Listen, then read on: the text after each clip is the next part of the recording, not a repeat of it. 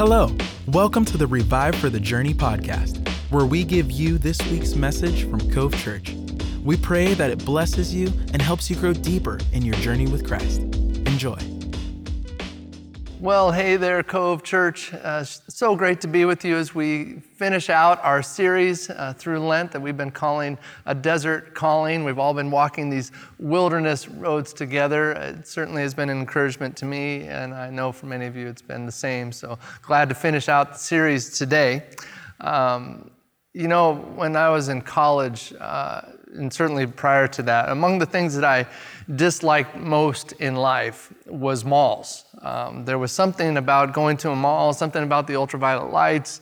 Uh, it's like it, it, just drained the life out of me. It, it, was, it was just like they, they were just pulling something from me anytime I was there. And the worst place in a mall for me was a clothing store in a mall. That was like double bad. That was like kryptonite for me. I just felt like I was dying, just wasting away in those places. And yet, when I got to college, there was this particular store called Lamont's uh, that was a clothing store at Valley River Center. Some of you may remember it. And uh, whenever I had to go to the mall or was going to the mall, I would always find a way to park in front of Lamont's. There's lots of different ways to enter the mall, but I always wanted to go through Lamont's. And, and I would go through Lamont's because, you know, I'd kind of wind my way through the aisles. I'd look through the clothes. I'd check the specials. I'd look for clearance things. But the real reason I was there had nothing to do with the clothes. The real reason I was there is because there was this strong, intelligent, beautiful young woman who worked there. Her name was Paula.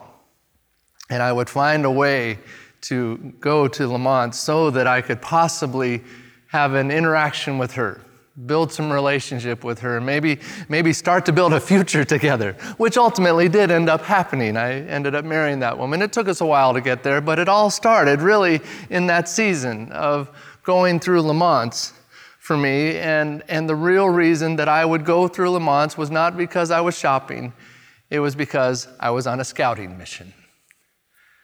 I mention that because this weekend is the weekend of Palm Sunday, traditionally at the church. A, a, great and amazing story where Jesus enters Jerusalem on a donkey. It's really cool. Everybody's celebrating, shouting, Hosanna.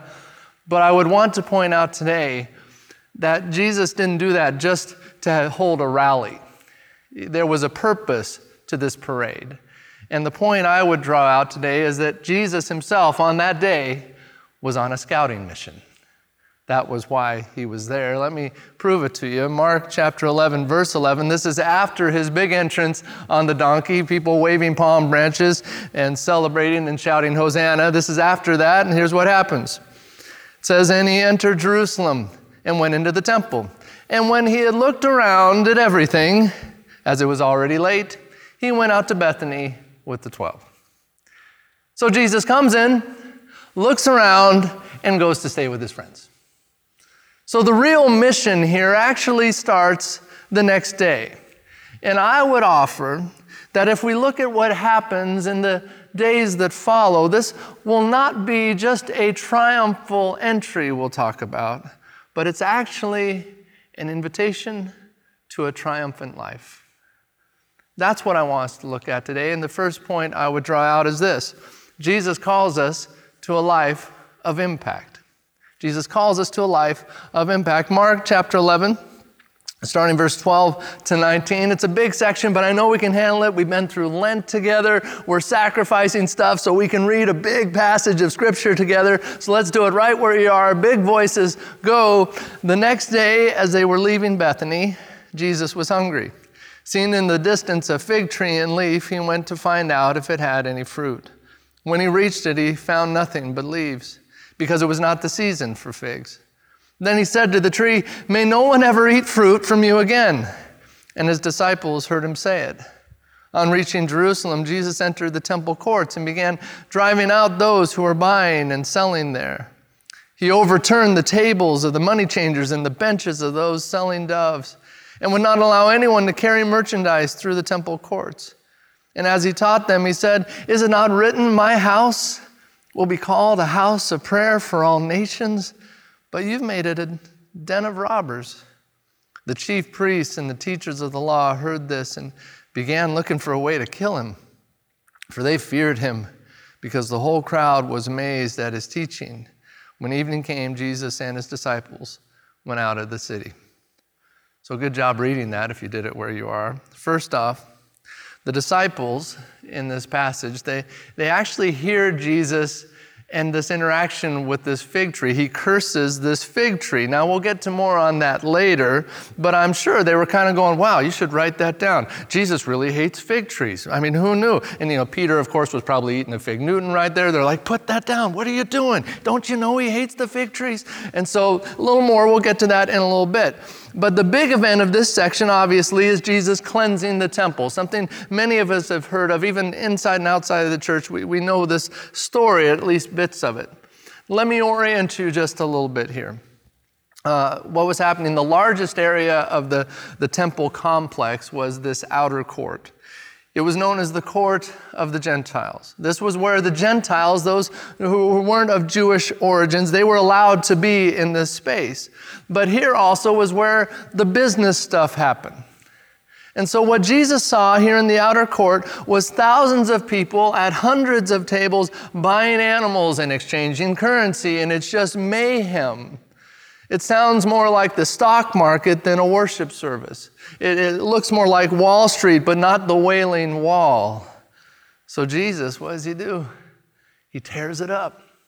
He just overturns the tables. He runs out the money changers.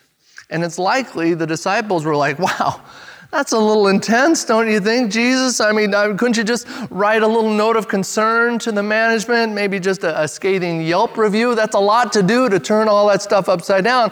Why was this such a big deal to Jesus? Well, Jesus answers that question by quoting Isaiah 56 My house will be called a house of prayer for all nations, all people. It's a big deal because this was the place that the Gentiles, those far from God, they were supposed to find God here. And they couldn't. Instead, they, they found a bunch of God's stuff, but no God. They, they, they saw a great deal of sort of God oriented paraphernalia, but none of God's presence. And so Jesus stands and flips the tables of the money changers. It, it's again this picture of how, how this worship of money and stuff and comfort can be conflated with the worship of God. We let it happen. So he turns it all over. And after doing so, Jesus really turns, in one sense, and stands in front of us. He asks us the same question of, of this temple he says, I know what, what the temple I just turned the tables over looks like, but what about your temple? The, this, this life I have, this temple of the Holy Spirit.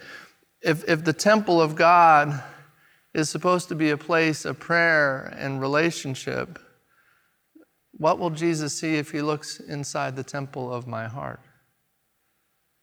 Will he once again see just what he saw there? Selfishness, greed, an outward appearance, but really nothing that lasts. The question for all of us constantly as disciples is will Jesus see fruit? Sure, we can look good on the outside. We know how to do that. We can be faithful in our religious expressions. We can be passionate about religious freedoms. But what is the fruit of my life? And does that fruit actually nourish others or does it leave them wanting? I remember going shopping once at Fred Meyer. I, my assignment uh, at the time was to go get bananas, right? And so, okay, I race in there, I'll grab the bananas, buy the bananas, take them home, and guess what? When we got them home and we opened them up, they weren't bananas, they were plantains. It was different. They looked a lot like bananas, but inside it was very, very different. It was the wrong fruit. And that's the problem.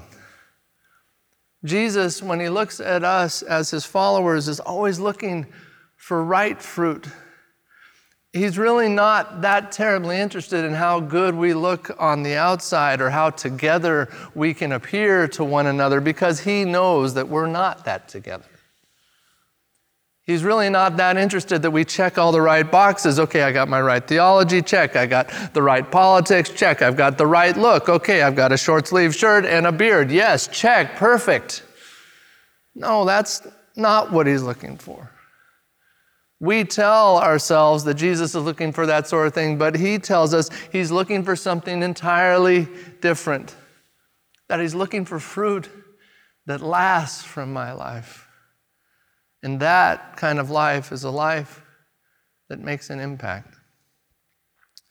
There in the temple, what Jesus saw was barriers to God, not bridges. And so he did some dramatic redecorating. And guess what? He wants to do the same with us. Because God will do everything in his power to make a way for his kids to come home what was going on in the temple was not only so far from God's heart, but it was actually keeping the lost from finding God. So, this is a very clear picture of who God is. This is ultimately what it is to behold God, to see Him, that He wants to see His kids come home. Jesus' work is to wipe out anything that would separate us from God. You know, it was several years ago. I got word that my friend Neil Robbins had died. Uh, he's, uh, he was a leader of Central Oregon campus life, where I grew up. And Neil was in every way a goofball. He, he spent his life trying to coerce and bribe and strong arm teen, just heathen teenagers like me into hearing the gospel. That was his whole life's work. And I remember him saying to me, Aaron, you, you, should, you should go on this trip. I'm like, Neil, I'm good. I don't want to go on your trip. He says, No, you'll like it. Yeah, I'm fine, Neil. You know, you're always pressuring me with this stuff. He's like, You can go skiing. I was like, Well, okay, I'm listening. It's in Montana. Okay, that, that could be good. And he said, There will be girls there. I was like, I'm in. All right, I'm there. And so then it was the scheduling and the fundraising and all the planning that goes into taking a trip like that when you're a teenager. And brick by brick, obstacle by obstacle, Neil eventually got me on a train and then a van and then into a, a room in northern Montana with a bunch of other teenagers where I heard the gospel and I accepted this invitation of relationship that Jesus offered to me. And in that moment, everything in my life changed. It turned from black and white to color. And the person who prayed with me at that moment was Neil Robbins. That was the kind of work that Neil did. Money was always tight in his work, teenagers were always flaky, staff was always challenging, yet he never allowed those obstacles to keep him from believing that God could reach someone just like me and hundreds of others like me. In fact, it was later, a year or two later, that we were in a serious accident on a campus life trip, big van, all of us together. Uh, Neil was driving, and we were in a head on collision. And so many of us were injured, and I can remember sitting on the side of the road, and Neil had had the worst injuries. The person who hit us actually perished in the accident. I remember sitting on the side of the road, and um, Neil's knees and legs are all but destroyed because of the compression of the van, and he's got all this blood running down his head. And, and so I'm, I'm there, and his, his head is in my lap, and he's coming in and out of consciousness, and we're waiting there for the ambulance to arrive. And all he could say in his delirium was, Are the kids okay? Are the kids okay? That was all that mattered to him. And that moment made a lasting impact on me. I'm not sure if I can recall any other moment in my life where a person reminded me more of Jesus than Neil did right then. Because that's what Jesus did for all of us. Jesus is always asking the same question Are my kids okay?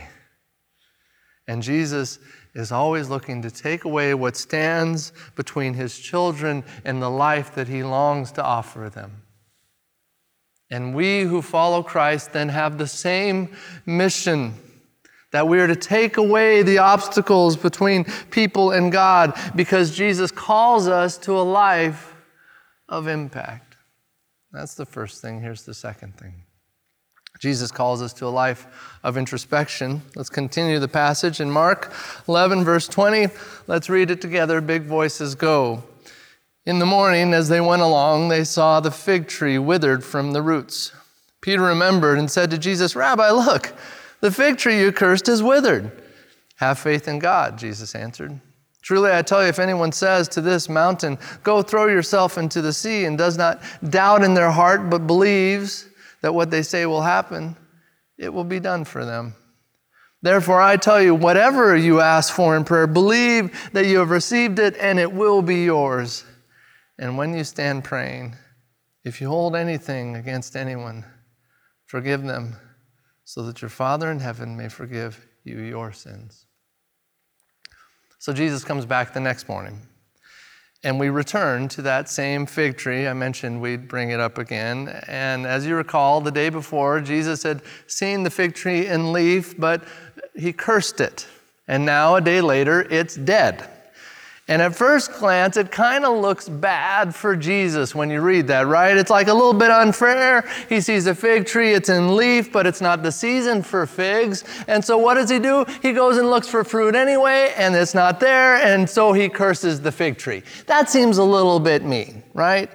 I mean, eh, telling this fig tree that it's going to be barren, it seems like fig tree cruelty. You know, oh, people are probably having a tough time. Wow, that poor fig tree, how could you do that? And maybe they're picketing, figs aren't twigs, that kind of stuff. They could be doing all those kinds of things. Give a hootin', pass the Newton. All, they, could, they could have an issue with this.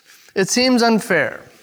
Why curse this fig tree for having no fruit when it's not the season for fruit?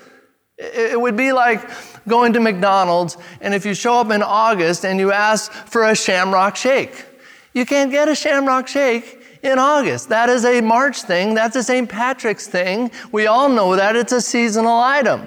And so if you say it's August, sorry, that's a seasonal item. You can't get that till March. But if I respond with curse you, McDonald's, you know, may you never again make a McDouble with cheese. May your fryers run dry. May your McNuggets freezer burn. That would be a little harsh. It's a little overkill. At first glance, that's what this looks like. But as always, Jesus is trying to tell us something. So let me explain. There's two kinds of fruit that fig trees bore. The first fruit was that actual fruit we think of when we think of a fig, that when, uh, you know, that, that fruit that we see. But also, when a fig tree is in leaf, it will produce these little nodules, thousands of them on the tree. And those little nodules were a favorite snack food for travelers. As they traveled, they'd eat those, a great source of sustenance for them. And so, when in leaf, this fig tree should have had those, but this one didn't. Which means if you came across a fig tree in leaf and those nodules were absent, you know that something was wrong on the inside. That the tree was sick or diseased. Although the outside looked healthy, the inside was not. Now, why would Jesus show us that illustration? Look where he's headed. He's headed to Jerusalem, to the temple to the place that for so many was the headquarters of religious expression. This is where you went to see church done as well as it could be done. The appearance, it was all about God. It looked so good on the outside. You got your Pharisees, you got your Sadducees, you got your sad Pharisees, you got everybody blending in, into that, all the leaders. It was so much about image, it was so much about the show, but inside, their hearts were far from God. There was a sickness there. And Jesus was about to walk into this hive of church activity. Yet, amidst all of their activity, it wasn't bearing fruit. And Jesus then is calling that out. Why? Because of this. Jesus will stand against any religion that looks good on the outside but leaves the heart unchanged. So they see right here this, this image, they see the result of this cursing. The fig tree has withered. Basically, now it's finally showing outwardly what was going on inside. Now, the disciples are all impressed with this little plant cursing cool trick of Jesus's. It's like a reverse magic bean thing, like, wow, how did you do that? But they're still not getting it. So, in verse 24, Jesus describes what he's trying to show them. He tells them, This is the fruit I'm looking for. And he says it's the fruit of belief. Truly believing God, truly trusting God, an inward reliance, not just an outward expression, not our ability to look good on the outside, not our ability to perform, not our ability to toe the line. No, all of that, it was just like leaves. It was just like that fig tree, outwardly good, inwardly not. And that's the problem. There's no fruit from that. That's our problem. Because we still wrestle, I think, with what it means to abide in Christ in order to bear the fruit of Christ.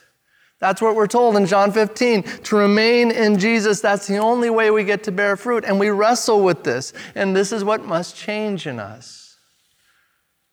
Jesus wants us to make more than an impression, He wants us to make an impact. Evidenced here by what he tells them. He says, If you believe, not only can you move fig trees, you can move mountains.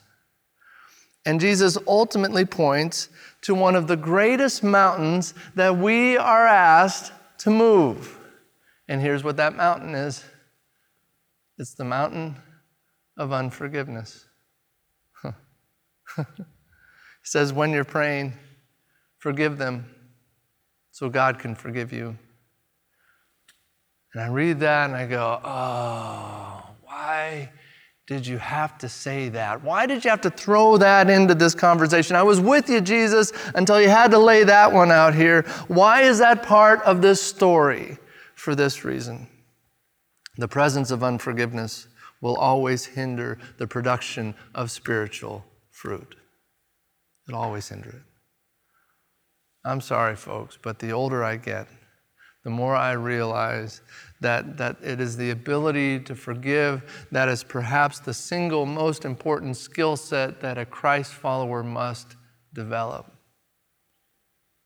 And here's the great news in life, you will have tons of opportunities to practice. Every week in my life, I have multiple opportunities to develop the skill set of forgiveness. And so do you. This tells us that where forgiveness is absent, so is fruit, or at least the fruit that we see is stunted. And our lives were made to bear fruit. And it's that unforgiveness, you know this, it's rotting us from the inside out which is why we're called to this life of introspection, that we would ask the hard questions What am I carrying with me? And so often, the first mountain that must be moved in my life is the mountain of unforgiveness in my heart.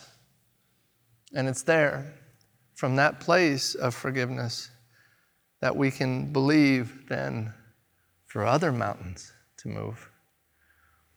This is how Christ followers are supposed to live. And in order to do so, we have to take a hard look at what's going on inside. To, to ask ourselves, when push comes to shove, do I just believe my circumstance, or do I believe my opinion, or do I believe my pain, or do I believe God? And so we constantly get to check our hearts because, as you know, our hearts are constantly drifting off course. So Jesus calls us to this life of introspection. That's the second thing. Here's the last thing Jesus calls us to a life of insight. A life of insight. Mark 11, verse 27 to 33. Let's read it. Finish strong. Go. They arrived again in Jerusalem, and while Jesus was walking in the temple courts, the chief priests, the teachers of the law, and the elders came to him. By what authority are you doing these things? They asked. And who gave you authority to do this? Jesus replied, I will ask you one question. Answer me, and I'll tell you by what authority I'm doing these things. He says, John's baptism, was it from heaven or of human origin? Tell me. They discussed it among themselves and said, Well, if we say from heaven, he will ask, then why didn't you believe him? But if we say of human origin, they feared the people, for everyone held that John really was a prophet. So they answered Jesus, We don't know. And Jesus said, Neither will I tell you by what authority I am doing these things. So, after all of these events, you can imagine that the religious folks had some questions. What gives you the right to do this, Jesus? Whose authority are you under? Can you show us a badge? Can you show us a license? Can you show us a credential? Maybe a permit? And Jesus says, No problem. Happy to do that? Let's do it this way. I'll answer your, your question if you will answer mine. He says, Hey, John's baptism, his ministry, was it from God or was it from men? And they hear this and they go into this huddle. Okay, and if we see how it lays out. Man, if we say from God, the people will say, well, why didn't you listen to him? If we say it was, was from man, then all the people will be mad. They might stone us. It's not good. So the great scholars, after all this huddle, all this dialogue, they come back to Jesus and say, here's our answer. We don't know.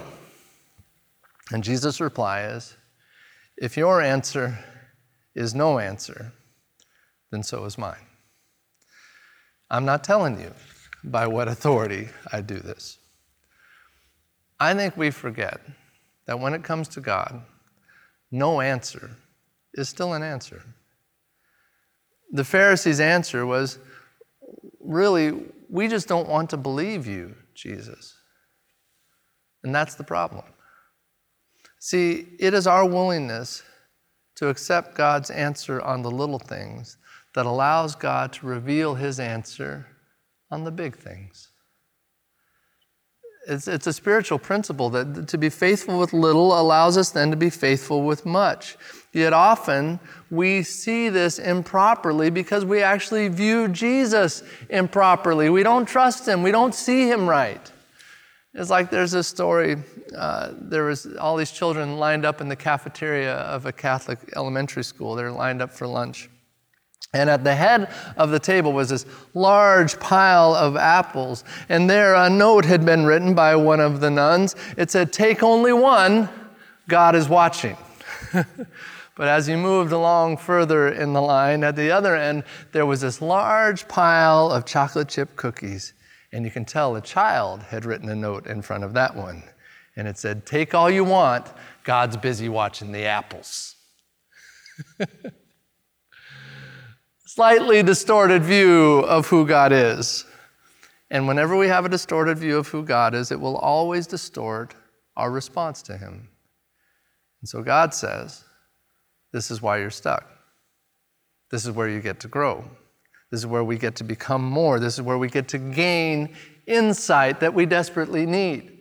So the road to insight begins first with becoming the kind of person that gives honest answers when God asks us questions. We answer Him honestly. But second, to become the kind of person who asks God questions but doesn't reject God's answers. This is how we change. This is how we become. So Jesus invites us to this life of insight. I'll wrap up with this. There was this young couple. They decided they wanted to buy a business together. He was uh, an engineer by trade. She was in advertising and promotions. And so they figured together we could make a going business. They, they bought a small salmon cannery in Alaska. And they soon discovered this problem. When they would open up a can of their fish, the, the fish, the color was gray everything else about it was perfect, but it was, it was a gray fish in color. And so, because of that, they noticed that sales began to sag and the bills started to pile up, and this, this was a problem. And the investigation revealed that there was just a, a little problem in how they processed the fish that was producing this gray color. And so his wife said, This is a technical issue. You're the engineer. Can you figure out a way to fix this problem? And so he went to work on the problem. And he came back and said, I've, I've found a way to fix the problem.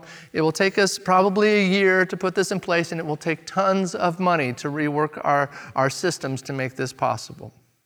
His wife said, We don't, we don't have that kind of time. We don't got a whole year. We, we've got a few months, and we're going to go out of business. So, two days later, she had a revelation. She knew there was nothing wrong with the fish that they were producing. The only problem was its looks. They just had to get past that.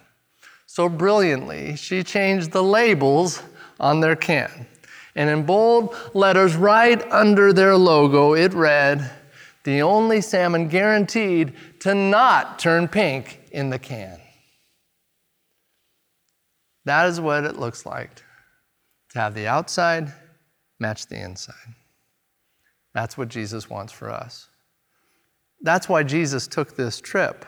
The whole thing with the donkey and the palm branches, this big moment on this journey that leads us to Easter. This was an invitation to authentic relationship, to a relationship with God that actually bears genuine fruit, calling us to this life of impact and introspection and insight. This can only come from Jesus. So today, as we enter this Holy Week, will we respond with trust?